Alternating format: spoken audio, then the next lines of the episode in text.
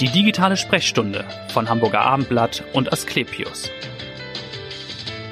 Auf Herz und Nieren prüfen. Das Sprichwort kommt nicht von ungefähr und gerade Bluthochdruckpatienten sollten es doch sehr wörtlich nehmen, sagt zumindest auch mein Gast heute. Mein Name ist Vanessa Seifert und ich freue mich auf Dr. Jürgen Linzer. Er ist Chefarzt am Zentrum für Urologie und Nephrologie im Asklepios Klinikum in Harburg. Herzlich willkommen, Herr Dr. Linzer. Ja, herzlich willkommen und vielen Dank, dass ich kommen darf. Ja, sehr gerne.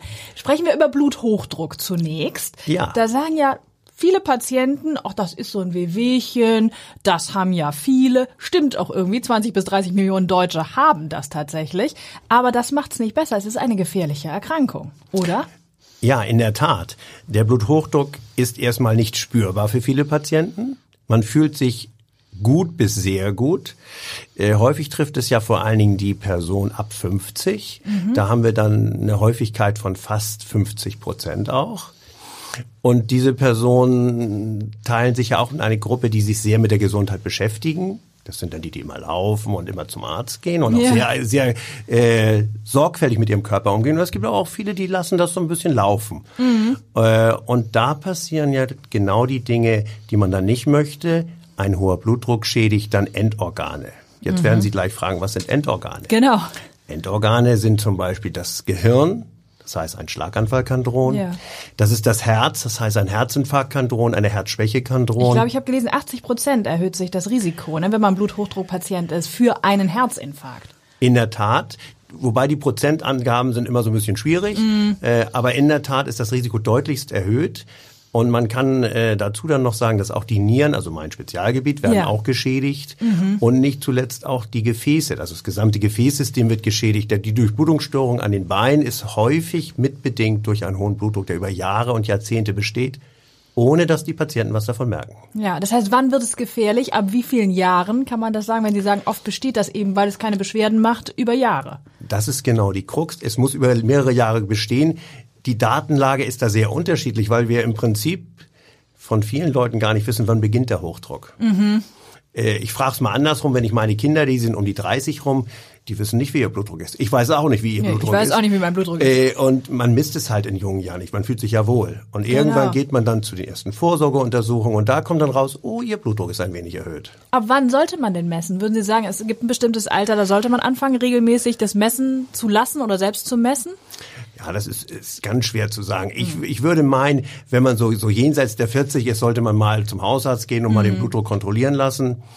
Äh, nun bin ich auch nicht der Meinung, dass man jeden Tag den Blutdruck messen sollte. Das empfehle ich auch meinen Patienten nicht. Dann macht man sich verrückt, oder? In der Tat, man macht sich verrückt und man kann, und das ist bekannt und auch bewiesen in Studien, den Blutdruck selbst sich hochmessen, indem man misst, man misst einen leicht erhöhten Blutdruck und in der Erwartung, was passiert denn jetzt, wenn ich nochmal messe, ja. geht der Druck immer höher. Kann, okay. Es gibt Patienten, die sich bis auf Höhen von 200 Millimeter Hg systolisch bei einem Normalwert von 140 systolisch dann da hocharbeiten können, was ja. denn das Wort ist. Okay. Das heißt, ab wann würde man denn von einem Bluthochdruck sprechen?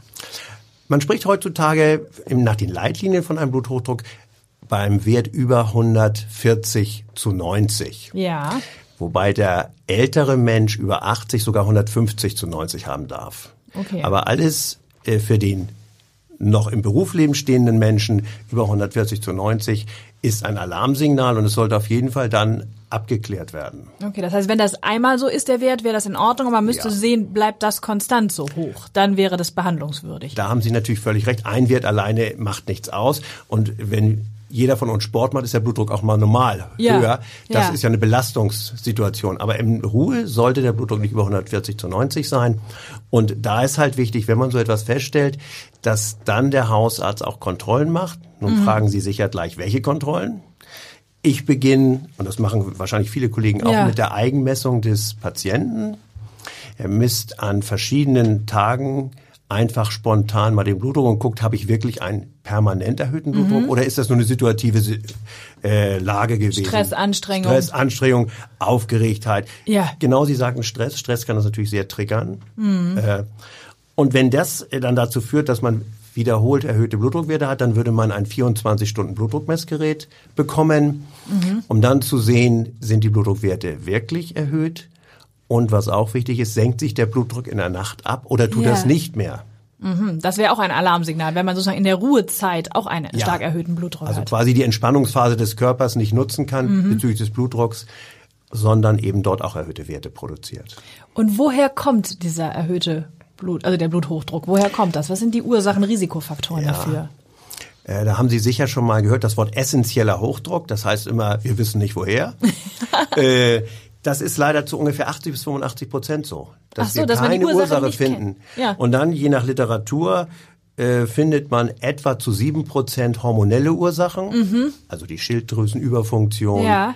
Störung im Cortisolhaushalt, äh, Störung im Haushalt des Sympathikotonus, das heißt sympathisches Nervensystem wird auch über Hormone getriggert Mhm. und dort gibt es auch Erhöhungen durch Tumoren, die gutartig sind, aber eben dieses Hormon produzieren. Ja. Nennt man dann Pheochromozytom. Äh, Das wäre so die eine Gruppe. Die andere Gruppe ist die Gruppe der Nierenerkrankung. Mhm. Ja. Von der Nierenarterienstenose, also eine Enge der Nierenarterien, bis hin zu niereneigenständigen Tumoren, die einen Blutdruck machen können.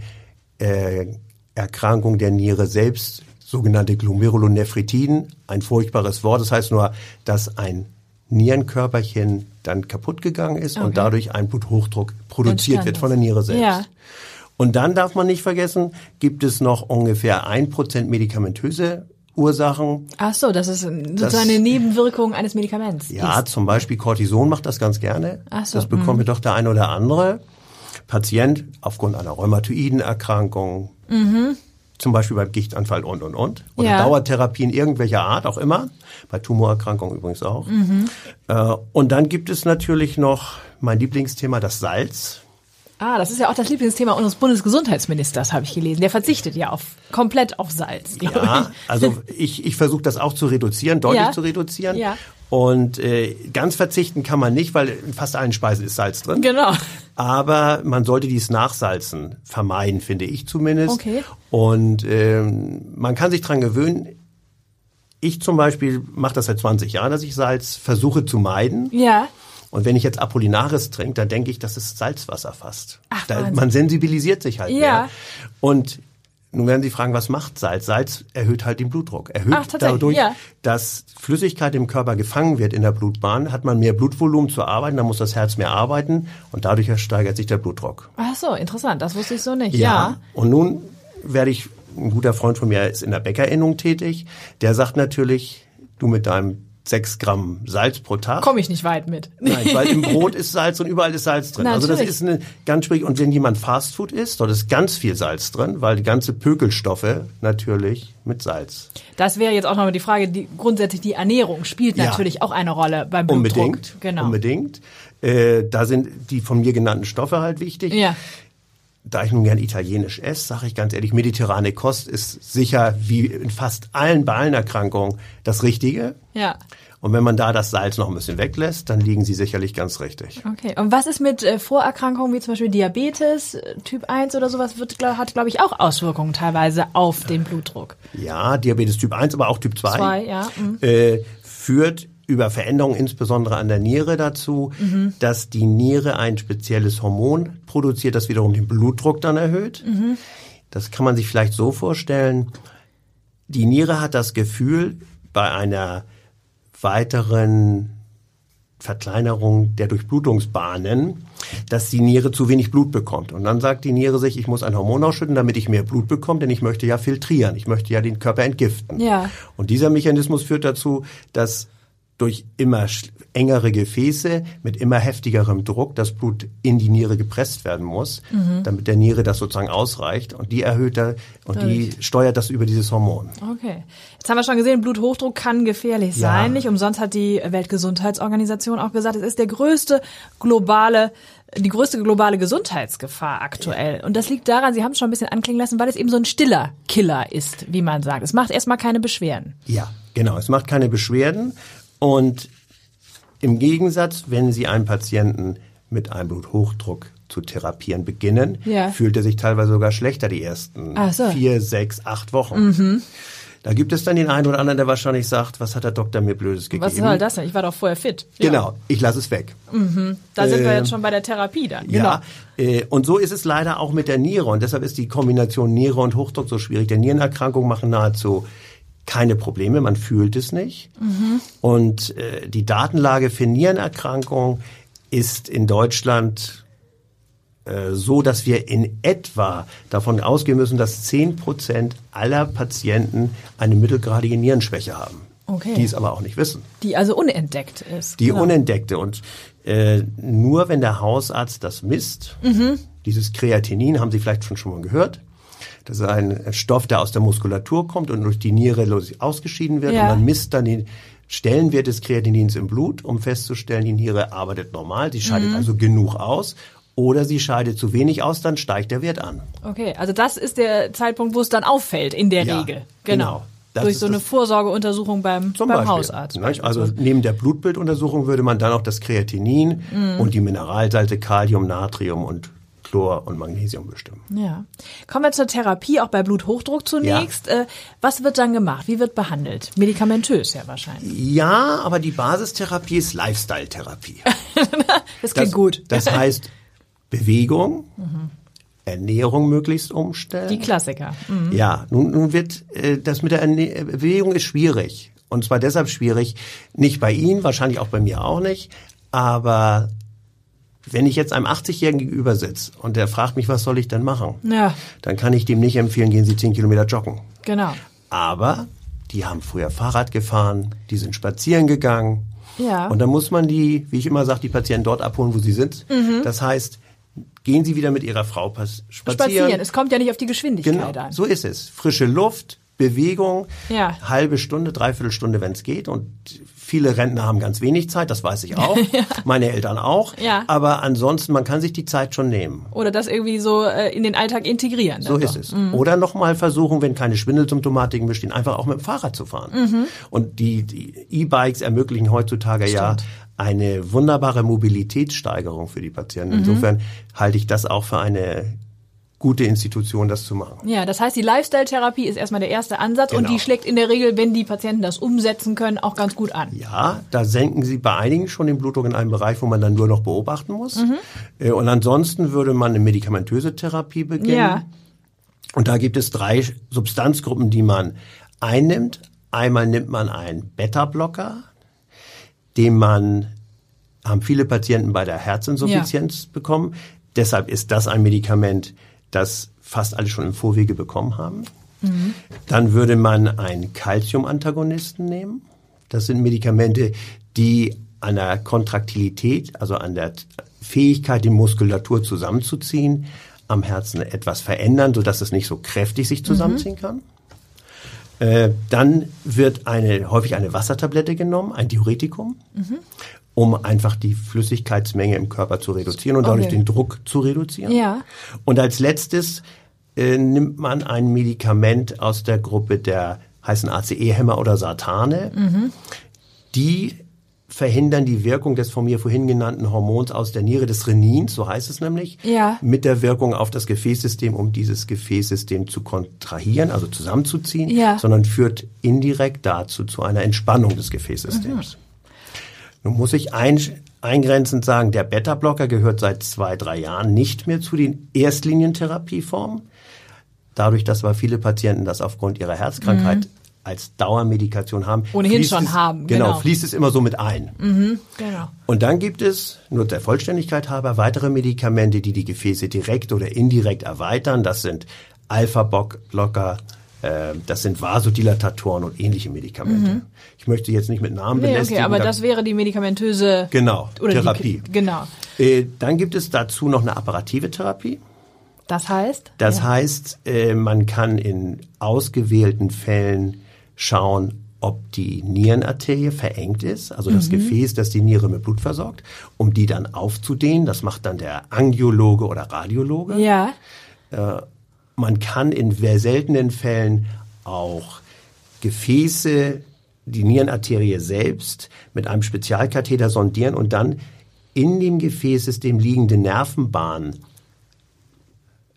zerbrutzeln, möchte ich mal sagen. Ja. Mit, also thermobehandeln, Ja, ja. Äh, um zu erreichen, dass diese Nervenfasern keinen Impuls ans zentralen Nervensystem geben und sagen, der Blutdruck soll erhöht werden. Ach das so. gibt es in seltenen Fällen. Das Ja. ist nicht mehr, früher hat man es häufiger gemacht, das hat man ein bisschen zurückgenommen in der Therapie. Okay.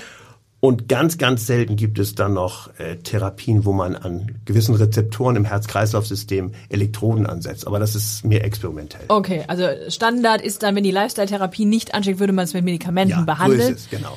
Und wie lange ist man auf die Medikamente angewiesen? Dann ein Leben lang oder kann man irgendwann sagen, der Blutdruck hat sich wieder reguliert? Ja, eine sehr gute Frage.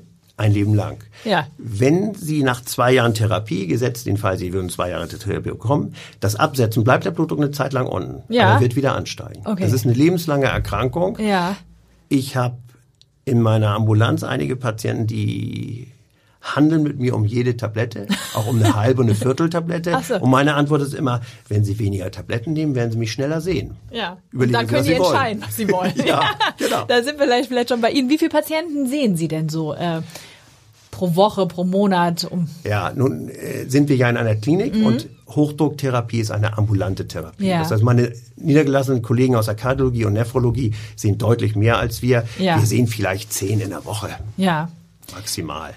Vielleicht kommen wir jetzt nochmal, Sie haben das schon erwähnt, aber nochmal zum Thema Hochdruck und Nierenerkrankung, wie das konkret dann eben zusammenhängt Ja. und was passieren kann. Genau. Der, der permanent hohe Blutdruck, der nicht eingestellte, äh, führt letztlich über die dauerhafte Überlastung der Niere. Und die Niere muss man sich vorstellen als eine Summe von ganz vielen kleinen Gefäßen, aus denen dann letztlich der Urin gebildet wird, der ja über die äh, Harnleiter dann abgeleitet wird. Und wenn diese Gefäße durch den erhöhten Druck immer unter besonderem Druck stehen, im Ja. wahrsten Sinne des Wortes, Ja. äh, fangen die an, sich bindegewebig umzubauen, die, die wie man medizinisch sagt, die sklerosieren. Das heißt, sie vernarben, wenn sie so Mhm. Ja, wollen. ja. Und wenn man sich eine Niere vorstellt, besteht, besteht eine Niere zu Beginn unseres Lebens ungefähr aus eine Million kleinen Unternierenkörperchen. Und das ist im Prinzip nichts anderes als ein Gefäßknäuelchen, aus dem Urin gebildet wird, das dann abgeleitet wird. Und wenn diese Knäuelchen immer unter Druck kommen, gehen die Knäuelchen nacheinander mehr und mehr kaputt. Ja. Und wenn dann mehr und mehr Knäuelchen zerstört worden sind, haben die restlichen Knäuelchen oft das, äh, die Aufgabe, die Restfunktion zu übernehmen. Und dann wird wieder dieses von mir genannte Reninhormon ausgeschüttet, Ja. unter anderem, um den Druck zu erhöhen, damit überhaupt Urin produziert wird. Okay. Und was, ja, was würde man dann tun? Ja. Man würde eben diesen ACE-Hämmer oder das Satan nehmen. Ja. Und ganz fatal ist das, äh, wenn auch noch eine diabetische Stoffwechsellage dazu kommt. Mhm. Denn die per se macht eine Vernarbung dieser kleinen Knäuelchen und führt zu einer Verminderung der Leistungsfähigkeit der Niere. Und wenn dann noch ein Hochdruck kommt, Ja. dann ist das ganz fatal. Und wenn wir jetzt mal bezogen auf die Niere am aufs Ende der Behandlung Ja. gucken, das heißt die Dialysepflichtigkeit, weil die Niere kaputt gegangen ist, Genau. dann sind von den 100.000 Dialysepatienten, die wir in Deutschland haben, ich würde mal sagen, 50 Prozent sicherlich mit einem Diabetes und oder Hochdruck belastet. Da gibt es keine so ganz genauen Zahlen. Und der Hochdruck ist leider in den letzten Jahren deutlich gestiegen als großer Faktor, um eine Niereninsuffizienz letztlich stärksten Grades auszubilden. Genau, das habe ich also im, im Vorfeld jetzt auch gelesen, dass viele auch sagen, viele Kollegen auch sagen, diese Hypertoniebehandlung ist so wichtig, weil sie letztendlich auch ökonomisch ist und Kosten spart. Denn die Dialyse ist ja so wahnsinnig teuer. Ich glaube mit 40.000 Euro pro Jahr pro Patient. Da ist es natürlich grundsätzlich gut, wenn man im Vorfeld äh, tätig wird. Ja, in, in der Tat. Es ist äh, neben, aber neben den Kosten Ja. auch für die Patienten ist Natürlich. es natürlich eine extreme Belastung. Sie gehen dreimal in der Woche für mehrere Stunden in ein Zentrum und die allerwenigsten können das zu Hause machen. Das heißt, Mhm. Ja. sie sind dann mehr oder weniger an ein Zentrum angebunden, die ihre Lebenszeit natürlich dann zwar deutlich verlängert, aber sie sind, haben einen Halbtagsjob. Ja, natürlich. Insofern also ganz dringender Appell, den Blutdruck kontrollieren Genau. und äh, einstellen Sehr gut. lassen Ja. an der Stelle. Vielleicht zu Ihnen nochmal persönlich jetzt. Warum sind Sie Arzt geworden und warum dieser Fachbereich? Tja, eigentlich wollte ich Lehrer werden. Ach, Aber als ich zur Schule ging, wurde, hieß es, wer Lehrer studiert, wird arbeitslos. Und dann äh, bin ich letztlich damals, als es die Wehrpflicht noch gab, zur Bundeswehr gegangen und wurde Sanitäter und fand das sehr interessant und Ja. habe gesagt, oh, das ist, äh, könnte mich auch weiter interessieren. Und dann bin ich letztlich so zur Medizin gekommen. Ja, und äh, Nephrologie dann, sozusagen die Niere. Äh, Ja. Warum das? Warum ist das spannend? Ja, auch zur Niere bin ich eher durch Zufall gekommen, weil mein alter Chef, Professor Hobbe Seiler, äh, ein ausgewiesener Nephrologe gewesen ist und noch ist. Er ist ja noch äh, unter uns. Und ähm, hat dann gesagt, Herr Linzer, kümmern Sie sich mal um die Dialyse. Ich möchte hier eine Dialyse aufbauen. Ah, ja. Kümmern Sie sich mal drum. Und das habe ich dann auch gemacht und so bin ich da mehr durch Zufall hingekommen. Okay, aber was fasziniert Sie? Was würden Sie sagen, warum ist der Fachbereich für Sie spannend? Ja, spannend ist er deshalb, weil die Niere quasi ein Querschnittsfach ist. Nierenerkrankte Personen haben immer andere Erkrankungen. Also das klang ja auch schon ganz, an, genau. Genau, Mhm. es gibt ganz, ganz selten nur die Niere als Erkrankung, sondern die haben dann auch eine koronare Herzkrankheit oder sie haben einen Hochdruck Ja. oder sie haben was im, im Abdominalbereich. Und das macht es so spannend, dass man äh, viele, viele andere Krankheitsgebiete mit behandeln darf, äh, mit erforschen kann, wenn man Mhm, möchte. Also insofern ist das ein, ein, für mich ein wunderbares Fach. Ein kleines Fach. Es gibt zum Glück ja, wie ich schon sagte, nicht so viele nierenkranke Ja. Patienten im Endstadium. Aber ich sagte ja auch, in der mittleren Phase, wo es dann auch schon wichtig ist, prophylaktisch zu Natürlich. arbeiten, äh, wird, äh, gibt es eben doch genug zu tun. Auf jeden Aber im Fall. ambulanten Bereich. Ja. Und was machen Sie, wenn Sie nicht in der Klinik sind in Harburg? Dann versuche ich ein bisschen Sport zu machen. Ja. Ne? Das, äh, ich habe früher ein bisschen mehr gepaddelt, heute paddel ich ein bisschen weniger. Okay. Äh, Gehe mit meiner Frau öfter spazieren. Ja. Also ich setze es auch Sie um. setzen das um. Sie sind ein gutes Vorbild ja, für die versuche ich Patienten. zumindest. ja. Versuche ich zumindest. Und ähm, ja, dann haben wir noch ein Gartenhaus, ja, das also Übliche. es gibt viel zu tun. Ja. Sie sind ja Harburger mit Leib und Seele, sind gebürtiger ja, Harburger. ich ne? bin gebürtiger Harburger. Das finde ich auch richtig schön. Deshalb bin ich äh, auch stolz drauf. Oder wie meine Freunde sagen, ich habe es nicht weit gebracht. Ich bin in Harburg geboren, arbeite in Harburg und werde wahrscheinlich in Harburg auch beerdigt werden. Aber Sie sind glücklich damit. Ja, ja. Das ist, ja, Hamburg ist ja für mich der schönste Stadtteil Hamburgs. Ja. Das sehen andere sicher anders, das glaube ich gern. Da gibt es so ein Nord-Süd-Gefälle, habe ich gehört. Genau, Aber, genau, das Nord-Süd-Gefälle. aber schön, dass Sie da waren, Herr Dr. Linzer, und so gut aufgeklärt haben über Bluthochdruck und Nierenerkrankung. Vielen Dank. Vielen Dank, Frau Seifert.